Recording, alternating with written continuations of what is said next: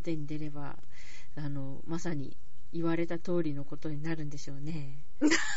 いや、本当にね、本当になん、なんていうのかな、この道のカリスマみたいななれる運勢があるんですよ。なんだと？本当に。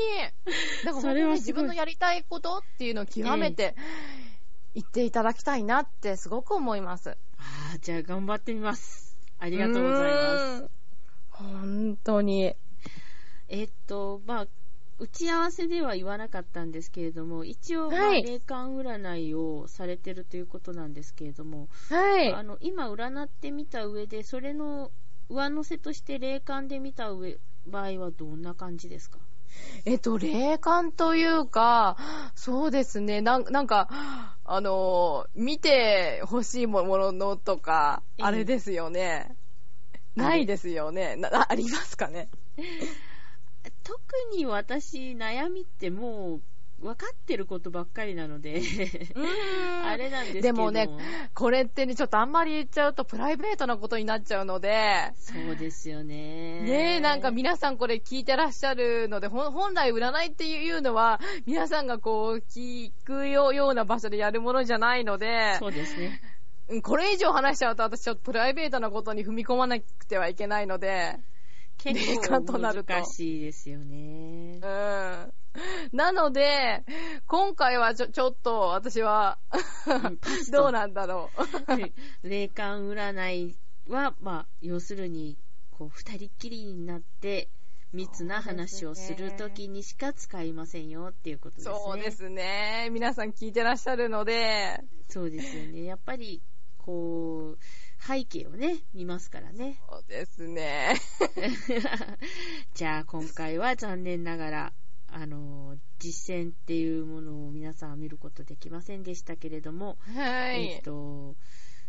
まあ、お問い合わせで、うんぜひとも見ていただきたいという方は、あの、過去戦も見られるそうなですので、あの、はいぜひ、あの、問い合わせてみて占ってもらうのもいいかなと思いますね。そうですね。で、あの、まあ、占い自体がまあ、あれなんですけども、して、しこう、タロットにしてくださいとか、カラカバラにしてくださいとかいうのはできるんですか？そうですね。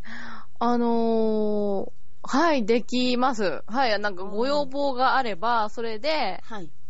見ますけれども、やっぱり総合で見た方がいいのかなっていうのはありますね。あ、じゃあちょっと時間がかかる感じですかね。そうですね。なのでやっぱり、事前に、こう、例えば本当にあの、生年月日のとかって見るときって結構時間がかかってしまうので、ええあのー生年月日とかお名前っていうのを画数ね、計算したりするのがすごく時間がかかってしまうので、あのーお名前とお誕生日は事前にこう教えていただいた方がいいのかなと思うは思います。ああ、そうなんですね。はい。ですね。実はですね、はい。黙ってたんですけれども、はい。私のあの、下の名前ですね。はい。本名の。あれ、真ん中の、3文字あるじゃないですか。はい。真ん中の字は、実はあれ、最初に点を書いて、ふにゃふにゃふにゃって書くんじゃなくて、はい。横に棒を引いたら、そのまま、無って書くんですよ。無？要するに点を打たないで、そのままはい突き出た形で、一画少ないんです、実は。あ実は。でも、そんな字ないんですよね。ー。え そうやって、無理やりつけてくださった、まあ、生命判断の先生がいて、ー。うそーん。うちょっと、要するに、ない。要するに、あの、なんか、んえー名前をつける際に、そういう名前でつけれない名前として、まあ、受けて、あの、もらったんですけれども、生まれた時に。でも、だから、でも、どこに行ってもそんな字ないから、結局点打ってっていう風な状態になるんですけれども、うん。一画少ないんですね。ああ、そうなんですか。でもこう、生命判断とかってよくあの、旧字とか新字で見見るとかいうのあるあるじゃあるじゃないですか。そうですね。はい。あのー私はまあ、ね、いろんな流派の、こう、例えば、攻め判断にしても、いろんな流派があるんですけど、ええ私は、えっ、と、常に自分が使っている、常用している漢字、ええ、字、字、常用してる字とか、ええ。漢字で見るので、自分がこれを常用していますっていう意識があれば、何でも見れるっていうか、ああ、そうなんですね。じゃあ、臨機応変で。はい。自分がこれを常用している、いますよっていう、こう、じご自ご自分で例えば、ええ。こう書いていただければ、それであいいみたいな、それで見るみたいな。そうなんですね。そしたら、はい。あの、まあ、そういう私のような特殊な場合とかもきちんと話せ、話してれば見ますよ、みたいな感じですね。はい。はい。うんへ なんか、ムフフって笑っちゃったんですけど。いや、でも本当に大丈夫ですよね。本当に、本当にね、いろんな方がいらっしゃるんでね。そうですね。例えば、この古い方とかも、ええ自分はあの、誕生日が2個、2つあるんだみたいないう方もいらっしゃるんでね。いますね。うちの母もそうですわ。あ、そう、そうですよね。だから本当にそういう方であると、ええ本当にあの、お誕生日ではなかなか見られないので、ええあの、タロットで見たりええするしかないですね。ああ、二つあったりすると、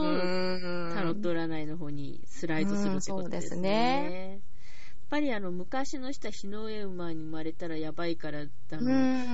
前の年に生まれたことにしようとか、次の年に生まれたことにしようってありますもんね。うん。はあ、最近はでもやっぱりほら、1週間とか10日以内に届け出しないといけないから、誕生日を変えるってことはなかなかできないですけどね。そうですね。名前は結構戸籍、ちゃんと、あの、あれ民事で通さないといけないんですけれども、そうなんです戸籍で通せばね。名前変わりますもんね。うん。だから、ああ、私の名前すごい運気が悪いわと思ったら、皆さん、あの、民事裁判を受けてください。まあ 結構簡単に変わりますよ。そうです。ただなん2、2万か3万で変えれるんじゃないかな、確か。うん、ねうん。あの、弁、弁護士さんいらないし。うん、そうですよ申ね。し立て書を作ればいいだけなんで。うん。うんなんか、何の話してるんだって感じですからね。大丈夫です。まあ、私は、ね、結構生命判断とかそういったものはもう漫画家さんとか小説家さん、何かこう、やっぱペンネーム使う作家さんとか、そういったクリエイターの方には、やっぱりあの、専門的に見てもらった方がいいんじゃないかなと、私個人は思いますね。うーん、あ、そうですうね。ん。うん。ほんとそう思います。うん。あと、昔から興味あったのは、やっぱり性格占いとか、そう、総合的な性格占いとかがすごい好きでしたね。うーん。会ってねえし、とか思いながら。そうなんですね。あ、私もなんか、例えばね、周水名とか三名とかでも、こう、全く違った性格なんですよ。お同じ、あーこう、おなやり方でも。だから、例えば本当に、中水名だと真面目って出てるけど、三名だったとなんか不不真面目みたいなので 出ているので、はい。本当に、あの、私はそういうものを総合してはい。見、見ますね。なんか、まあ、その人の要素の中にそういう要素が2つ入っているっていうことで見てますね。じゃあ、うんもう、あの、その方自身に、まあ、あの、告げるときは、総合的にそういう二つ掛け合わせた形で、そうですね。うん。相手に告げるってことですうね。ん、そうですね。はあそしたら結構、詳しい占いをしていただけるということになりますよね。そうですね。結構いろんな多方面から見るので、ええ結構、そうですね。はい。あ、見てもらいたいな。で、あの、連絡先なんですけれども、メールアドレスがね、Yahoo のフリーメールがありますので、今から申し上げます。えっ、と、山口敏太郎タートルカンパニーさんの方に、えー、徳島5566アットマーク yahoo.co.jp 徳島は、えー t-o-k-u-s-h-i-m-a 数字の5566アットマーク yahoo.co.jp ですね。こちらに、はいえっと、一応まあ、ざっとは聞いたんですけれども、問い合わせで見ないとわからないということなんですが、まあ、関東方面の方とか、まあ、あの、電話でしかちょっと聞けないこととか、あの、そういう方、いろんな方いるので、まあ、お問い合わせ時に聞いてみてください。あと、料金とかもですね。そうですということでした。ね。はい。あと、きくみこさんの方から何か言っとこっかはないと思うことあります？そうですね。まあ、今特にないんですけど、はい。一応そうですね、あのー、タートルカンパニーのニコ生の番組で、こう、デラスキっていう番組があるんですけど、そこに、はいあの、たまにゲスト出演させていただいているので、あのー、見ていただければなと思います。はい。ニコニコ生放送で、デラ好き、はいめちゃ好き、大好きですよね。はい、そうですね。あの、長いちょっとね。そうなんですよ。で水木のあさんとか、まあ、あの、ほその他のあの、女性の方がそう出てらっしゃるんでですねす。よね。うん。前もええ私そこで、あのーなんていうの、霊的な話？というか、なんか、幽霊の話とかそういうのをさせていただいて、あの、結構あの、好評いただいたので、またそういう話もできればなっていうふうに思っています。あ、そうなんですね。まあ、今回は例の話はしませんでしたけれども、まあ、そうですね、もう。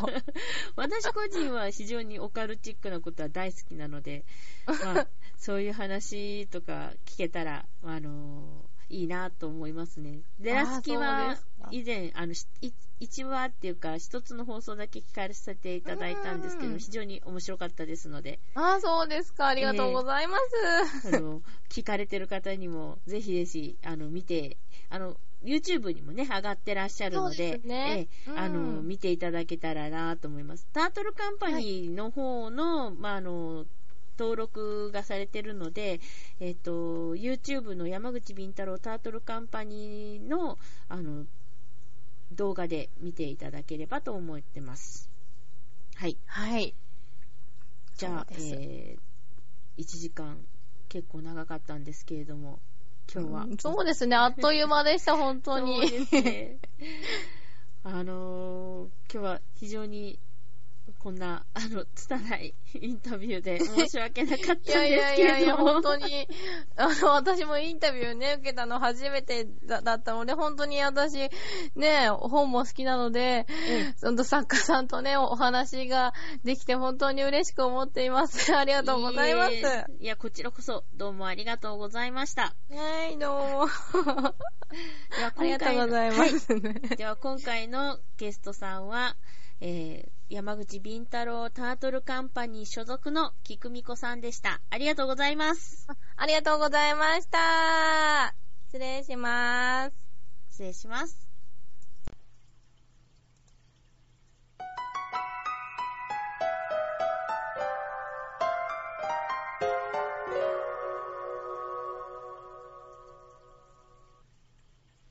ブルーコメットは、四季払い師、夢見る卵の宣伝番組としてお送りしています。四季払い師、夢見る卵は、2013年7月に竹志望から発売された電気ホラーミステリーです。簡単なあらすじを紹介します。桑の花咲く新月の晩、神が乙女をさらいにやってくる。悪霊や黄泉の鬼を払うことを生りとしている一宮明とその助手、諏訪春人は、鎮魂祭の依頼を受け、熊本県矢沢町を訪れる。そこでは、10代の少女たちが次々と昏睡状態に陥り、そのまま肉体が琥珀色に硬化してしまう奇病に侵され変死していた。矢沢町には古より、桑の花咲く新月の夜、神が人間の乙女をめとりにやってくるというお蚕様の嫁取り伝説があった。折しも町は200年に一度の大祭であるお蚕祭りの季節、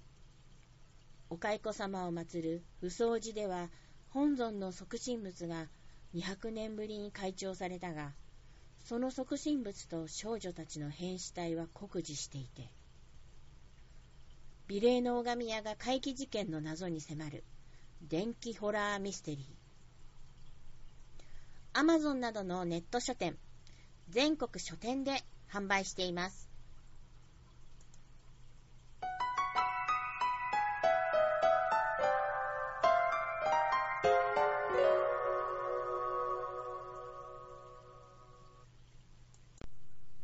回は、えー、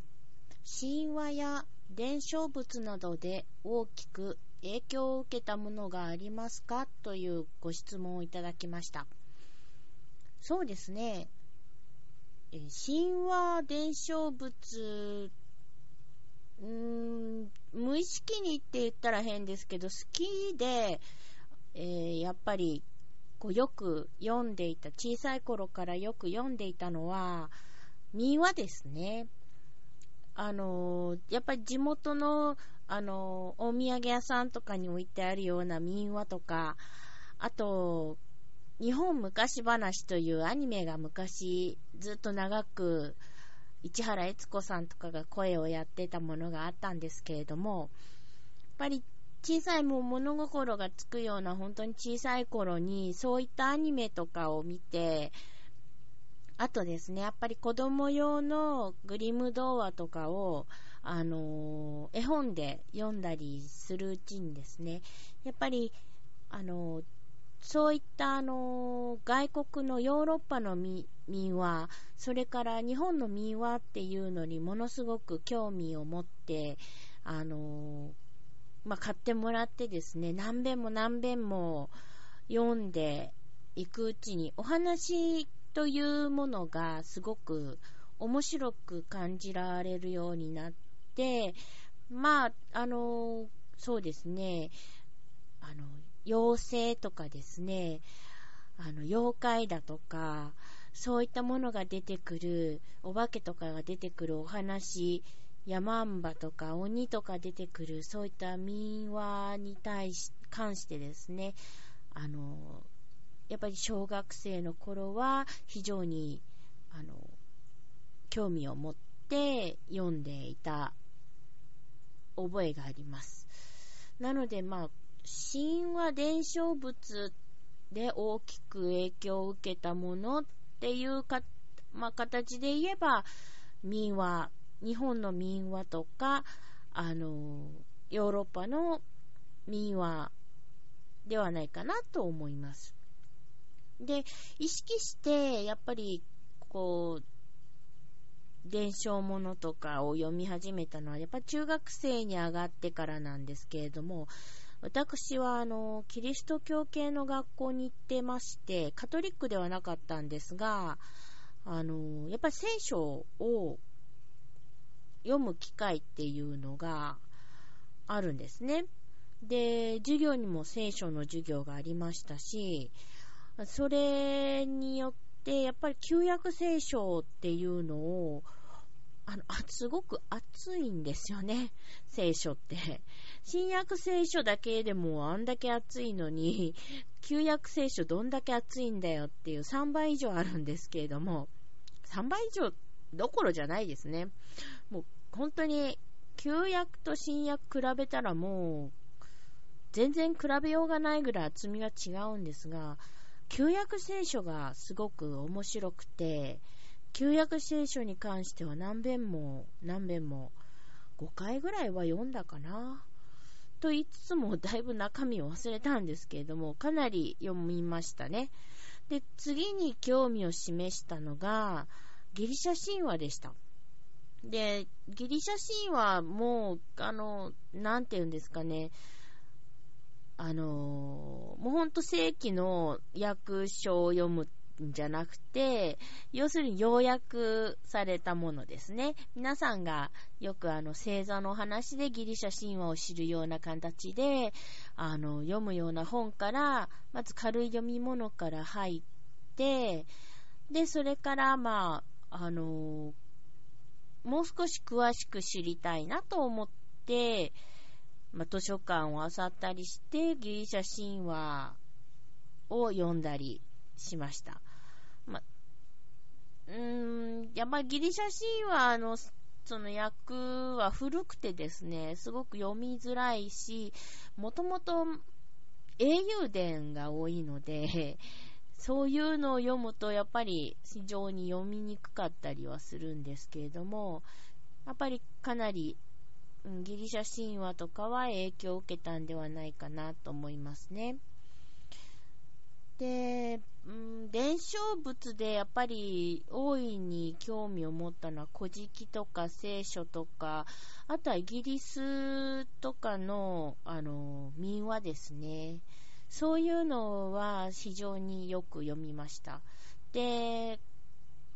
中学生ぐらいになると今度はあの、中国とかのあの、ちくま書房とか、河合で書房とかでよく出てる中国の昔の書物の訳本ですね。そういったものをよく読んでました。で、大学に入ってからは、あの、専門分野が非常にあの、日本文学とか、あの、文学関係に関してものすごく突出した大学に行ったもので、あの、その地域にしては、すごく5階か6階建ての図書館を、あの、自、自設してて、えー、外部からの貸し出しもしているような、本当に非常にあの恵まれた環境におりまして、そこであの、良妻市とか、あとあの、名前をもうすっかり忘れて、本当に、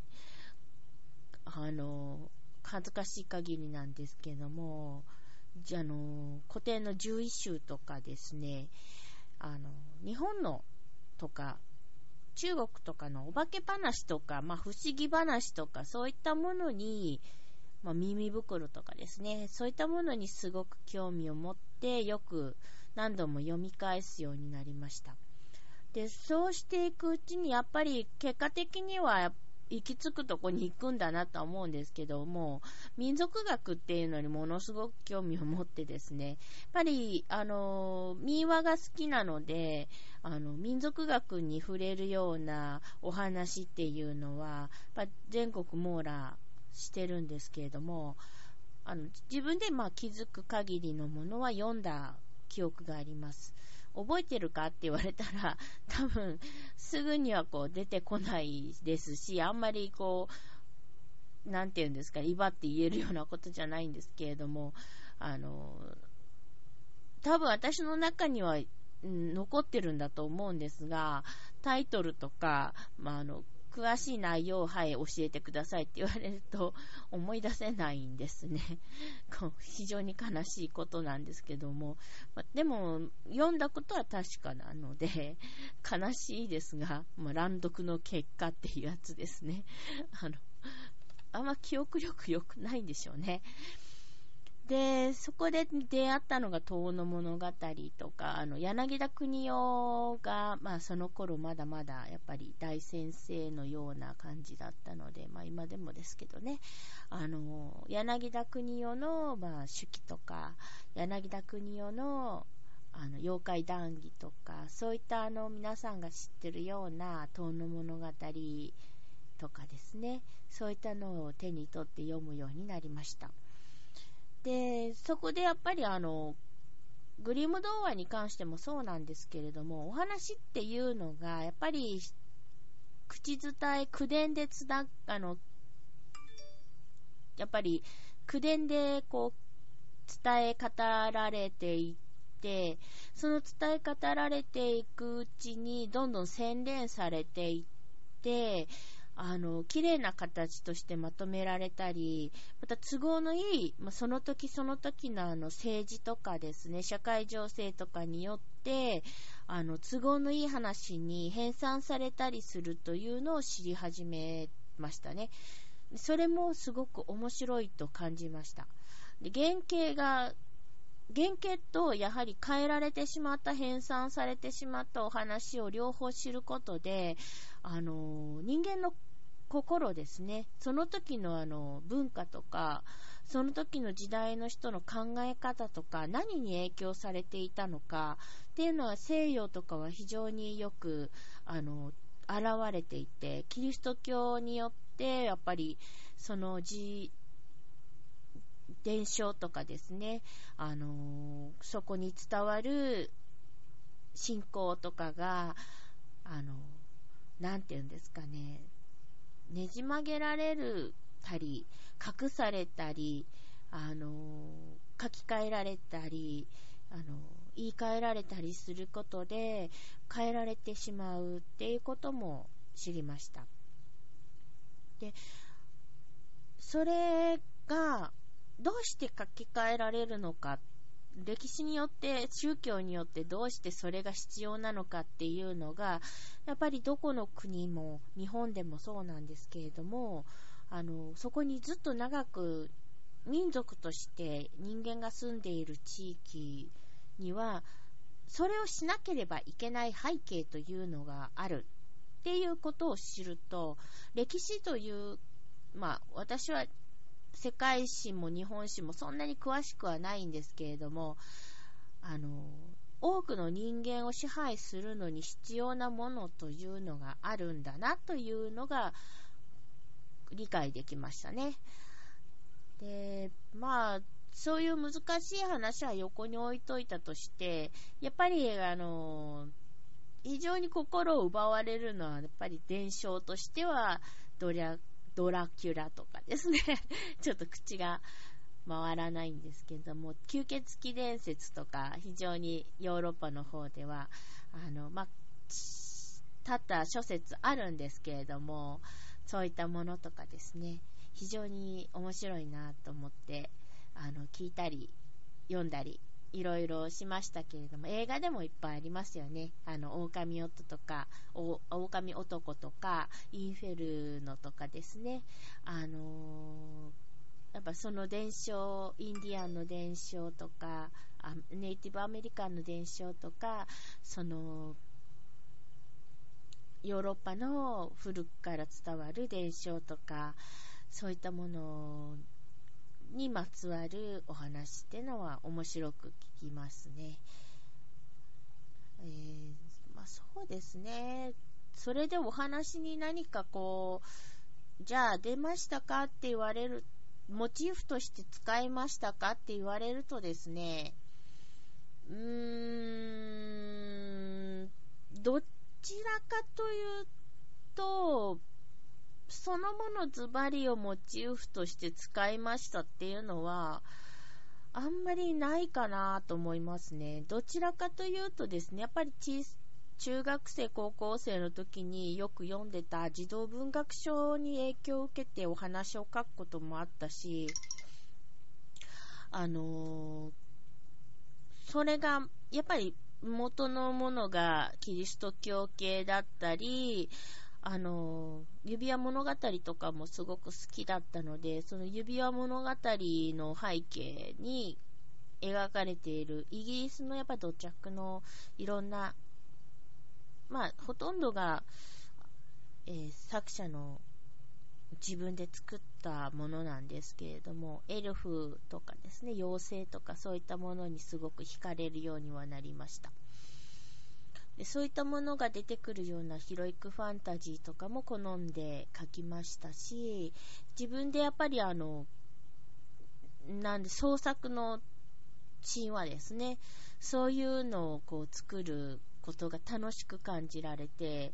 勝手に神様を作ったりとかでして、まあ、二十歳の頃はよくそういうあの自作の神様、自作のあの民話とか伝承とかをよく書いてました。携帯がうるさいですね すいません。で、あのー、やっぱり、そういうのが書く、書きたいなと思ったり書けるのは、もともとやっぱり読んでないと書けないと思うんですよ。背景がなければ書けない。やっぱそれを突き繰り返ったり自分の都合のいいようにねじ曲げたりするっていうのは昔の人とそう変わらないんじゃないかなと思うんですよ。やっぱりモチーフとなるものは根底にあって、それを自分の中で創作して、あの、都合のいいようにお話として書き加えていくっていうことは、まあ、必ずしも誰でもとは言いませんが、少なくともあるんじゃないかなと思います。で、大学生の頃に、あの本当、まあ、ちょっと単純なんですけど、私頭に悪かったんでしょうね。あの、作られた神話っていうのが、作られたっていうことを理解できなくて、本当にあるんだと思ってた時期とかもあったんですけど、クトゥルとかもそうなんですよ。今考えたら本当頭悪いなと思うんですけど、あの、そういうのがどこかにあって、ラブクラフトが書いてるって思ってた時期がちょっとあってですね。それが実はラブクラフトやそれを取り巻く人たちの創作物であるっていう知ったのは、やっぱ5、読んでから5、6年だから、大学生卒業してからかな。あの、図説とかいうのがあって、それ読んで、いや、そうなんだって、あの、知った次第ですね。なので、本当頭悪いなって言われてもしょうがないんですけれども、あの、私の中でクトゥリューは一時期本物でした。恥ずかしいですね。で、まあ、クトゥルー全部読んだ、読んだんですか？ラブクラフト全部読んだんですか？当時って言われたら非常に苦しいんですけれども、あの、古本屋で知ったんですよね。なので、クトゥルーの本は前回読んでないんですよ。非常に。だ狂気山脈の巻とか、あと、あの、他の方が書いた、あの、他のクトゥル神話の、あの、神の話とかは、本が古本屋になかったので、読めなかったから、あの、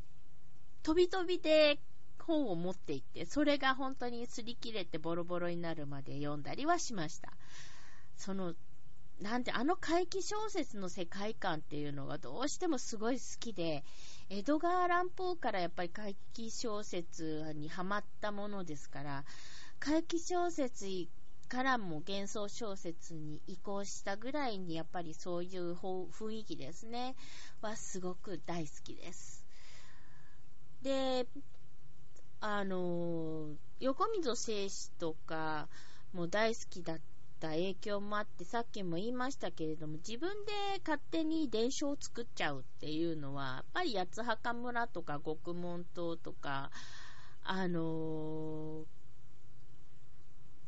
悪魔の手まり歌とかですね、そういったものを見た影響も強いんじゃないかな、読んだ影響も強いんじゃないかなと思ってます。なので、あの、なんていうんですかね、影響されないようにするっていうのはすごく難しいと思うんですよね。生活のあらゆる面で影響はされてるので、あの、私は誰とも似てないものを書くんだと思って、何も読まないし、見ないし、っていう風な、まあ、ことをおっしゃる方は結構私の若い頃から何度も何度もお会いしてるんですけれども、それって難しいと思うんですよ。なんでかっていうとですね、あの、何でもそうなんですけど、流行り廃りっていうのは、時代を繰り返すって言うじゃないですか。服もやっぱり15年ごとに同じ繰り返しを経て、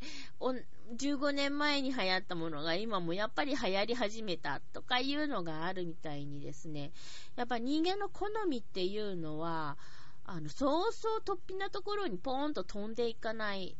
やっぱり自分たちの生活とか、その、取り巻く環境とか、雰囲気とか、あの、流れですね。そういったものにものすごく左右されやすいなと思います。で、自分の見てきた経験値っていうのが、やっぱりそういうものを作る上で非常に影響してくるので、自分の中で得たものっていうのが原風景になってずっと残ると思うんですね。そうなると、やっぱりそれが基礎になってお話作りの主主観になっていくんじゃないかなと、私自身は考えています。他の方は知りません。違うと思います。なので、神話伝承物で大きく影響を受けたってはっきり言えるものはちょっとわからないですね。ただまあ、夢見る卵に関しては、絶対皆さん、えー、って思うかもしれないんですけど、諸星大二郎とかすっごい好きで、もう本が擦り切れるまで、何でもそうですけど、本本当に擦り切れるまで読むんですね。本擦り切れるまで何遍も何遍も何遍も何遍も読むんですよ。あんまり好きすぎるぐらい読んで、似てるんじゃないかって自分で心配するぐらい読むんですけど、クトゥルーもそうで、ラブクラフトが好きで、何遍も何遍も読んで、あの、なんかこういう世界観書きたいなってずっと思ってたんですね。で、ほんと最初の終作の時、まあ、夢見る卵ではなくて、式原市の本編にあたる部分を終作で書いたときは、モロ・クトゥルーに出てくる神様っていうか、まあ、あの、深淵なる混沌とかを名前そのまま出したりしてたんですけれども、あの、やっぱり、えっ、ー、と、中にはやっぱりそういうのをあからさまに書いてはどうかなっていう人も結構いたので、えー、自分としては書き換えざるを得ないっていうか、書き換えた方がいいのかなと素直に思いまして、まあ、自作の、変なこと言うとあれなんですけど、自作のクトゥルーの紙を作りました。なので、えー、モデルになったクトゥルの神もいるのかも、いるんですけど、あの、名前とかは変えてるし、名前も変わってるし、その、ウィキペディアとか、あの、実際の小説の中に書いてある、その、神とはまた違う働きをしているし、いろんなものをくっつけたりもしてるので、わかりにくいと思います。でも、夢見る卵の中にはその神は出てこなくても、その、クトゥルーの中に出てくる、まあ、こういう雰囲気のものってクトゥルーとかに出てきそうだなっていうものは、モンスターは作ったりはしてますね。あの、クトゥルすごい好きな方に読んでもらって、面白いって言って、本当にありがたいことによっていただけたんですけれども、その方ですらわからなかったっていうぐらいかけ離れたものなので、影響を受けてるのかとかいう、あの、ことは、まあ、確実にあると思います。まあ、ちなみにな、何それって言われたら、あの、夢見る卵の中に黒いスライム状のネバネバしたあの、まあまあ、ものなんですかね、が出るん、出てくるんですけれども、それは、デイソといって、泥の宇治って書くんですけれども、ほんと最初はテケリリ、テケリリって泣いてたんですけど、やめなさいって言われて。しょうがないから、まあ、違うものとして書いて泣かないみたいな もうこれだけ言ったらわかるんですけど、まあ、そういうものとして書きました。なので次のお話には、まあ、泣かないですけど、デイソは出てきますし、まあ、うん、自作のそういった化け物っていうのは出てきます。ただ、それが、うーん、クトゥルの何が、何神様なのって言われると、ああ自作なので何も言わないでとしか言いようがないのですが、まあ、あのそういった影響とかは受けてますし、あのやっぱお話にモチーフとして使わせていただいたりはしてます。あといろいろですね、もう。ああの、やっぱり、昔の人はすごいなと思うんですけれども、イメージングとしてすごくこう、面白いものがあるんですよね。で、遊びの幅があるっていうか、あの、想像力を差し込むだけの余地を残されてるんですよ。古事記にしても何にしてもそうなんですけれども、もしかしたらこの神様はこうなのかもしれないとかいうような感じのですね、余地っていうのが本当に残されていて、そこにお話を差し込むことが可能なんですね。で、この神は本当はこうなんだよっていう推理とかも、あの、可能なんですよ。まあ、実際そうなんですけれども、あの、伏せて書いてあるものだから、こちらで勝手に想像して書けるっていう楽しさがありまして、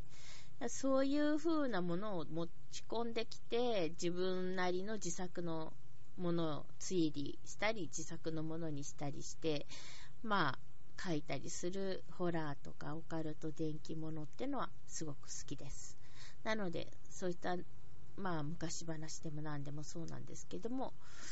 あの、それがお話に、私の作る小説の中に出てくるのはもう当然と言っていいと思います。ちなみに、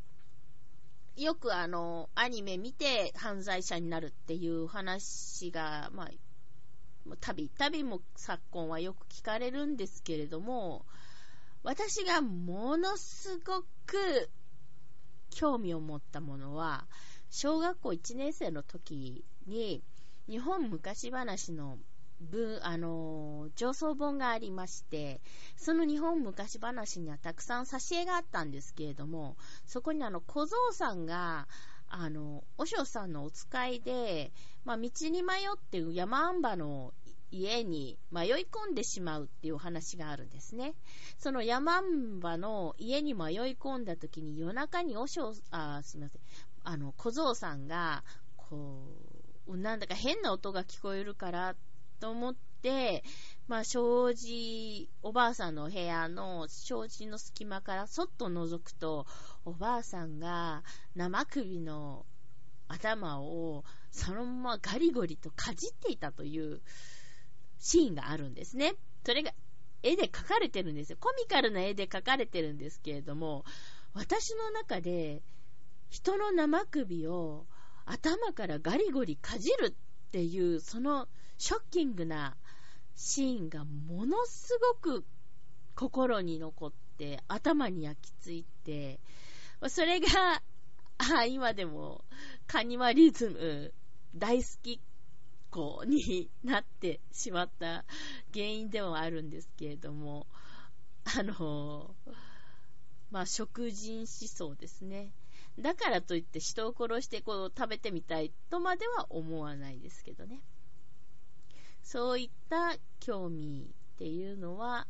やっぱりお話の基礎にはなったかなと思います。なので、人が食べられるシーンは大好きです。ゾンビものとかですね。だから、あの、グールものとかもすごい好きですね。ぐっちゃぐっちゃって言いながらな腹渡食べるシーンとかめちゃくちゃ大好きです。そういうのはかなり影響を受けたと思います。えー、神話や伝承物などで大きく影響を受けたものはありますかということでしたが、まあ、あの、話はすごく振り幅ひどかったと思うんですけれども、まあ、大体こんなところですね。えー、質問の方をですね、あのいつもお待ちしております。で、何でもよろしいです。あの、別に式払いし目見る卵じゃなくても、今回みたいな、あの、質問でも何でもいいです。あの、ちょっと興味を持ったり、あこういうことってあるのかなとか、こういう風にするときはどうしてるのかなとか、あの、書き手として感じる質問でもいいですし、あの、読み手として、あの、どうやってこんなこと思いつくんだろうとかでもいいですので、何でもいいです。質問をいつでもお待ちしておりますので、あの、私のツイッターアカウント、えー、アルファベット AO アンダーバー数字の2アンダーバー SATORU 青アンダーバー2アンダーバー、サトルまでお待ちしておりますので、あの、ダイレクトメールでも、リプライでも何でもいいですので、ご質問がありましたら、あの、私の方に話しかけてみてください。よろしくお願いします。では今回は、今回の質問はこれで終わりといたします。ありがとうございます。ブルーコメットでは、作家さんや漫画家さんだけでなく、いろんな職業の方や、いろんな活動を行っている方をお招きして、お仕事や活動について質問させていただこうと思っています。プロやアマチュアのいろんな活動をしている方で、番組に興味がありましたら、ツイッターアカウント、A 数字で AO アンダーバー、数字の2アンダーバー、SATORU 青アンダーバー2アンダーバーサトルまでご連絡ください。それでは皆さん、さようなら。オープニングは煉獄庭園様よりフォーリンラブ。エンディングは同じく煉獄庭園様よりインサイド・オブ・ミー。ジングルはセンシス・サーキット様よりお借りいたしました。プレゼンティッドバイ青悟